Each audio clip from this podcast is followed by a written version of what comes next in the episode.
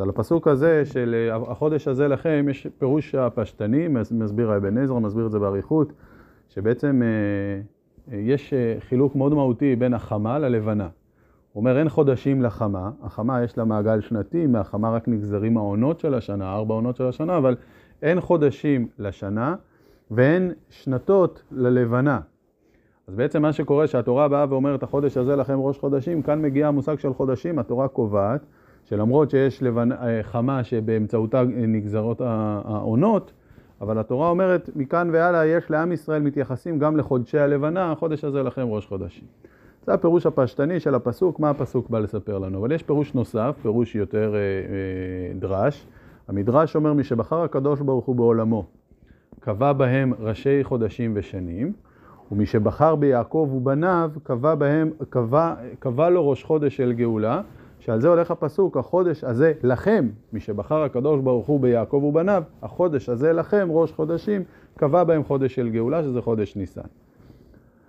לשני, לכל, כל, כל פעם שיש כמה פירושים על הפסוק, אם זה, אם, בסופו של דבר התורה היא תורה אחת, אז יש איזושהי השתלבות, יש קשר בין הפירוש הפשטני, שבא לומר שיש חמה ולבנה ושניהם משמעותיים, לבין הפירוש הפנימי, הפירוש הדרשני, שאומר שיש חודש של גאולה. בעל העקדה, ממגורשי ספרד, מסביר את המדרש חז"ל הזה, מה המשמעות שיש, אה, שמי שבחר בעולמו קבע בהם אה, ראשי חודשים ושנים, ומי שבחר ביעקב ובניו קבע בהם חודש של גאולה. מסביר הסבר מעניין, הוא אומר לקדוש ברוך הוא יש שני הנהגות. הנהגה אחת, הנהגה אה, טבעית, בה הקדוש ברוך הוא מחליט להתייחס לעולם באיזשהו סדר, באיזשהו, בתהליך אה, מסודר של חוקים, וזה בעצם מי שבחר הקדוש ברוך הוא בעולמו. כשהקדוש ברוך הוא החליט שהוא רוצה לברוא עולם שיתנהל לפי חוקי הטבע, קבע בהם ראשי חדשים, ההתחלה של זה, המחזוריות של זה, מתחילה מדי שנה בראש חודש אה, תשרה, כך משם מתחילה כל פעם מתחדשת ההנהגה הטבעית של הקדוש ברוך הוא. אבל כשם שיש לקדוש ברוך הוא הנהגה טבעית שבה הוא מנהל את העולם, יש גם התגלות אלוקית, הנהגה ניסית, הנהגה שבה הקדוש ברוך הוא מתגלה לא לפי החוקים. מתי זה קרה? מסביר בעל העקידה, זה מה שהמדרש בא ואומר, משבחר הקדוש ברוך הוא ביעקב ובניו, הקדוש ברוך הוא החליט להתגלות בעולם לא רק בצורה אה, מוגבלת, בצורה של אה, התייחסות לחוקים מסודרים, אלא בצורה של ירגישו את הניסים, ירגישו אותם מעל הטבע, וזה מתחיל בניסן, בחודש הגאולה.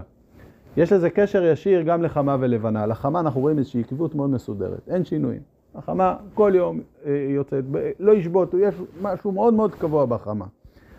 שנת החמה מתחילה בראש חודש תשרה. שם מתחיל, מתחילה השנה החדשה. זה מקביל, זה שהקדוש ברוך הוא קבע בטבע שהחמה מתחילה, מתחילה מחזור חדש, זה הולך שנה שלמה, והשנה מתחילה בראש חודש תשרה, זה בגלל שהחמה מייצגת את הנהגת הטבע של הקדוש ברוך הוא. במקביל, זה שיש החודשים, החודש הזה לכם ראש חודשים, שהלבנה, אנחנו אומרים שהשנת הלבנה מתחילה בראש, בראש חודש ניסן, זה כי יש איזה קשר לרעיון הפנימי של חודש ניסן. חודש ניסן מתחילה המחזור החדש של ההנהגה הניסית של הקדוש ברוך הוא. אז במקביל אנחנו אומרים שגם השנה של הלבנה, שהיא מייצגת את התנועה של התחדשות, של שינויים, שיש ירידות, אבל יש פתאום עליות, אין איזשהו... התהליך, התהליך שהלבנה מייצגת היא תהליך של שינויים, זה מתחיל בראש חודש ניסן.